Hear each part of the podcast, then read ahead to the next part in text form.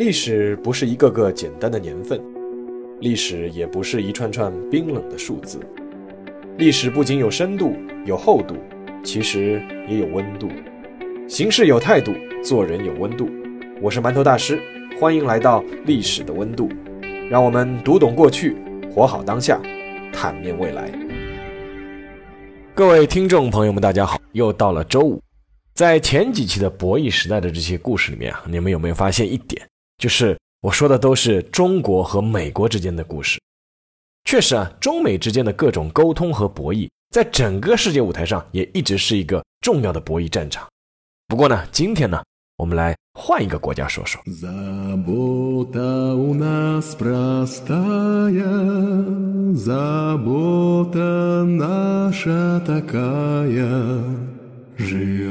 我们先把时间回到一九八五年十二月十九日晚上十点，哈尔滨。新华社记者张弛坚在自己的家里泡脚，窗外是寒风凛冽，用热气腾腾的水泡一下脚，格外舒服。但脚还没泡进去多久，忽然响起了咚咚咚的敲门声。张弛坚赶紧起身开门，发现是编辑部主任老康。这么晚了来敲门，张志坚知道。肯定是有了紧急情况。果然，老康开口就是：“赶紧到省公安厅去了解一下情况。有一架苏联的飞机降到了齐齐哈尔。”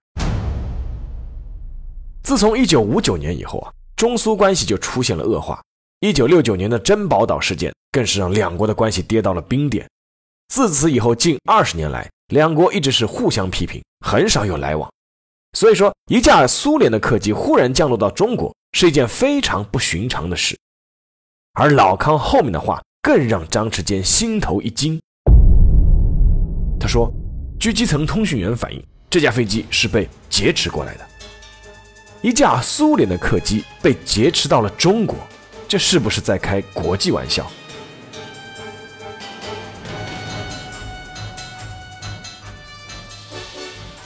还真的不是开玩笑。时间回到七个小时前，十二月十九日下午两点半，中国东北边防雷达显示，一架来历不明的飞机忽然从苏联边境飞入我国的东北。考虑到当时的中苏关系，这一突发事件立刻引起了有关部门的密切关注。没多久，这架飞越中国边境的飞机在黑龙江省齐齐哈尔市甘南县长吉冈乡的一个农场麦地里缓缓降落。由于天寒地冻，整个麦田都已经被冰冻。这架飞机滑行了近四百米后才停稳。停稳之后，这架飞机的身份也被确认了，是一架苏联的安二四小型飞机，机身上是印着 CCCP 以及一系列的俄语字样，证明这是一架苏联的民航客机。飞机一落地，最先发现的是当地的一个小孩儿然后呢，几名村里的妇女也发现了，然后呢就报给了村支书。不久之后，当地的公安民警迅速赶到。在飞机周围的雪地上画了一个圈，告诉村民这里是禁区，不能进入。而这个时候呢，飞机上走下来了一个大胡子的苏联人，开始和中国的公安用手势和简单的话沟通。经过双方的努力，中国的公安终于搞明白了两件事：第一件事是大胡子说是他用小刀劫持这架飞机的机长飞到中国来的；第二件事是大胡子说我要到中国来避难。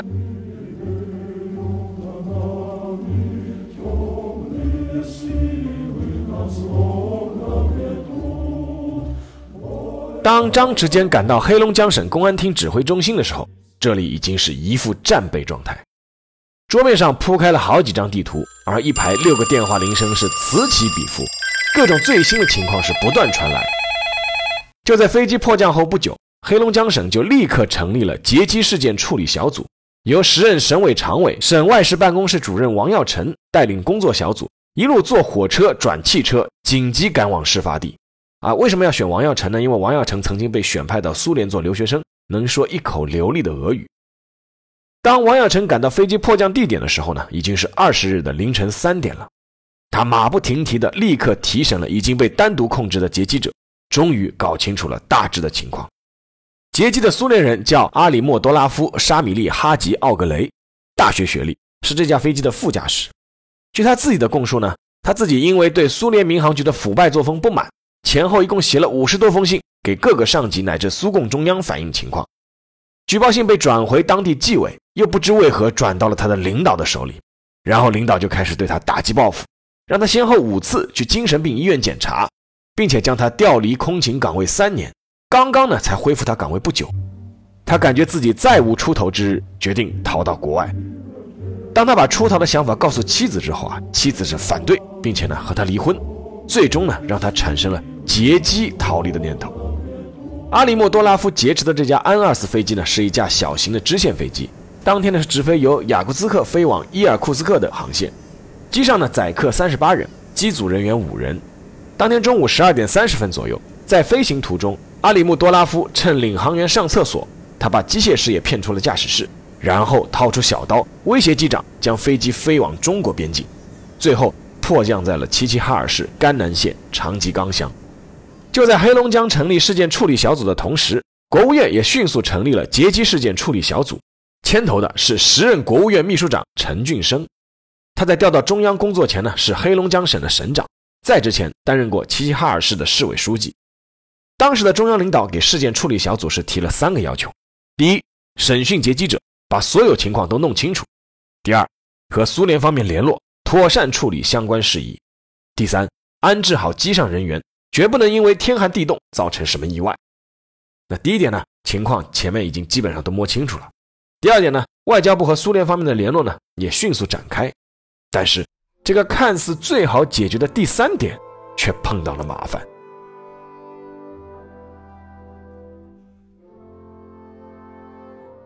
十二月的齐齐哈尔郊外的旷野，气温呢已经降到了零下三十度。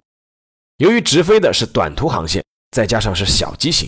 那架破架的苏联安二四飞机并没有带多少食物，而且机上不少苏联女士穿的还是呢绒裙子。但是在接受了中方送来的御寒衣物、食品和饮用水之后，他们却坚持不肯离开飞机。由于夜晚的气温持续下降，飞机只能每二十分钟发动一次取暖。但是飞机的燃油已经所剩不多，很快机舱就会冷如冰窖。中方提出请他们去附近的农场招待所避寒休息一夜，但是从机场到乘客却依旧没有一人肯下飞机。那这是为什么呢？因为考虑到中苏当时近乎敌对的关系，那这些人呢政治觉悟都非常高，生怕下了飞机以后啊回国以后很多事情就说不清楚了。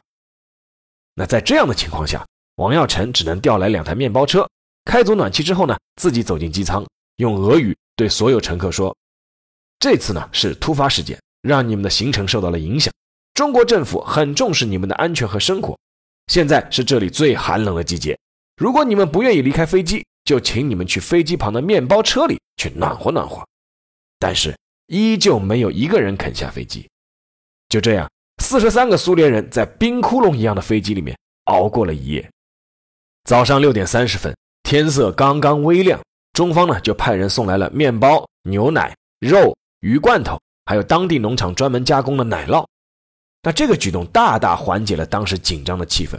苏联的乘客向中方表示感谢，并且呢，在用过早餐以后，开始轮流进面包车取暖。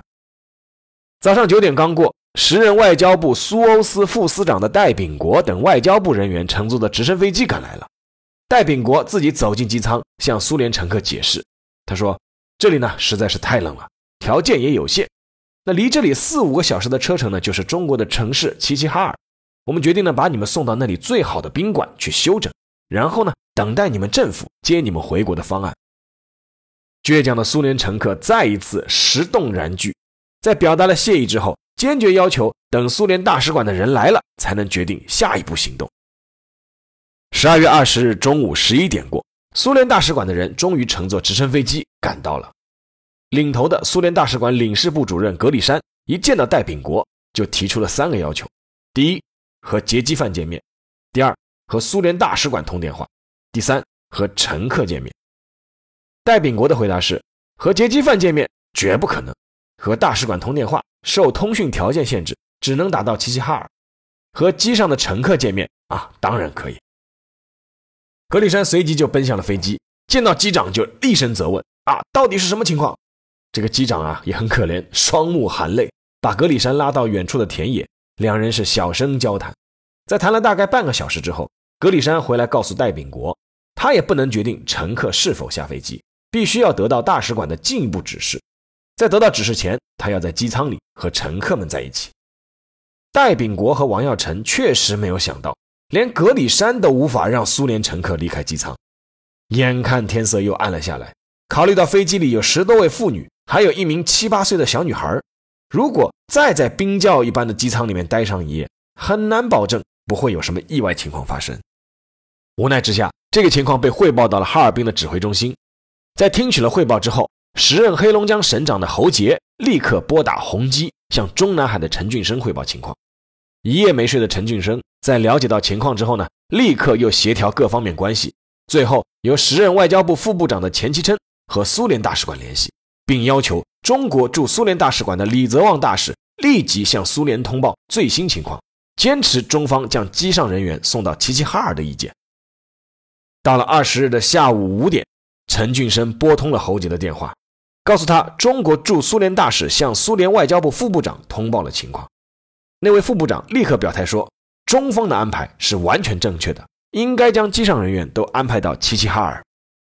这个消息呢，通过苏联驻中国大使什尔巴科夫转达给了我国外交部。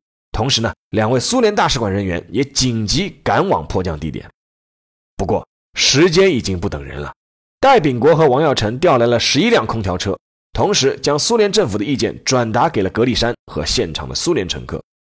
有了政府的首肯啊，这批乘客终于不再坚持，整理行李，封存飞机，写交接文书，还交出了两把手枪。十二月二十日深夜十一点，十一辆载着苏联乘客和机组人员的车驶入齐齐哈尔市的湖滨宾馆，迎接他们的是腾出来的两个楼面的客房，以及热水澡，还有一顿热气腾腾的晚餐。不过，当苏联的机上人员睡下的时候，中方小组却继续连夜开会。他们还面临一个大问题，就是怎么把这些苏联人送回去呢？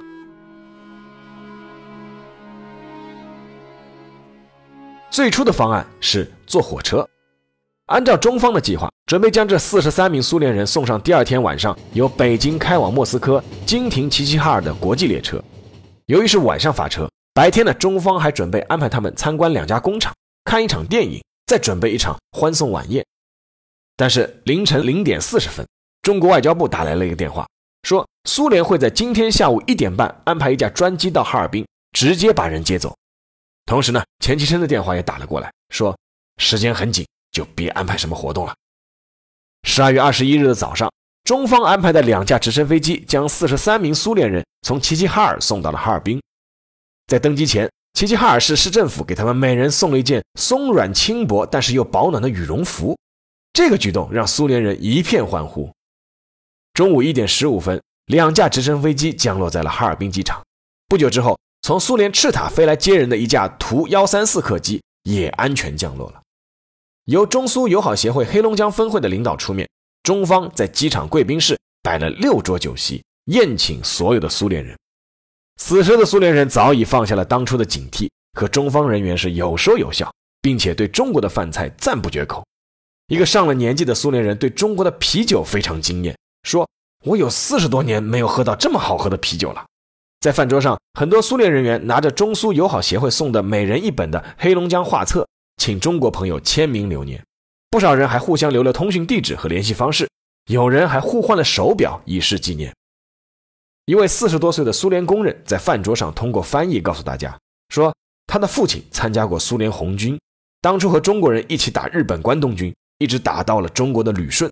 这次的意外经历呢，让他感受到了中国人民的友好啊，非常感动。这顿饭一直吃到了下午快六点，依依不舍的苏联人起身告别。桌上没有喝完的白酒、红酒、啤酒以及糖果、香烟等等，都被他们当做纪念品放进了包里。中苏友好协会还给每人送了一个气压式的暖壶，啊，再一次给苏联人一个意外惊喜。在走上飞机舷梯的时候，不少苏联人都流下了热泪。不过，一个圆满的结局后面还留了两个小尾巴。第一个尾巴呢，是那架被劫持的安二四飞机还静静地停在齐齐哈尔郊外农场的麦田里。一九八六年元旦过后才三天。苏联航空部飞行局局长亲自带队，率一个七人专家组赶到了长吉冈农场，来接收在那片麦田里面已经停了十四天的安二四飞机。当苏联的飞行局局长看到中方派武警和公安人员冒着严寒守护飞机时，感动得连连道谢。最终由中方提供燃油、电瓶和飞行航线图，并在中国农民用拖拉机压实临时跑道之后呢，那位飞行局局长亲自驾驶这架被劫持的飞机飞回了苏联。第一个尾巴解决了，还有第二个尾巴，那就是怎么处理那个劫机犯阿里莫拉多夫。一九八六年三月。哈尔滨市人民检察院向哈尔滨市中级人民法院提起公诉。哈尔滨市中级人民法院依照我国参加的三个国际反劫持民用航空器恐怖活动公约，就是《东京公约》《海牙公约》还有《蒙特利尔公约》，以及呢，在参照《中华人民共和国刑事诉讼法》第一百零七条的规定，对该案进行了审查。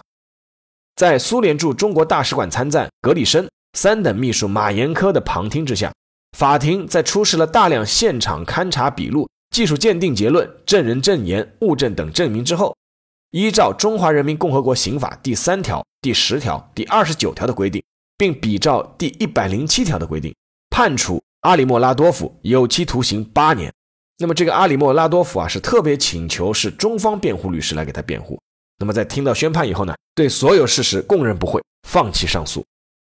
一九八六年六月十三日，阿里莫拉多夫被转押到了哈尔滨市监狱服刑。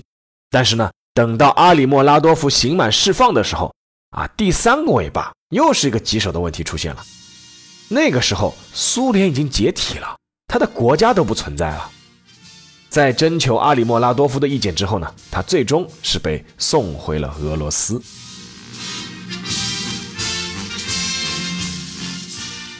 好了，下面进入馒头说时间。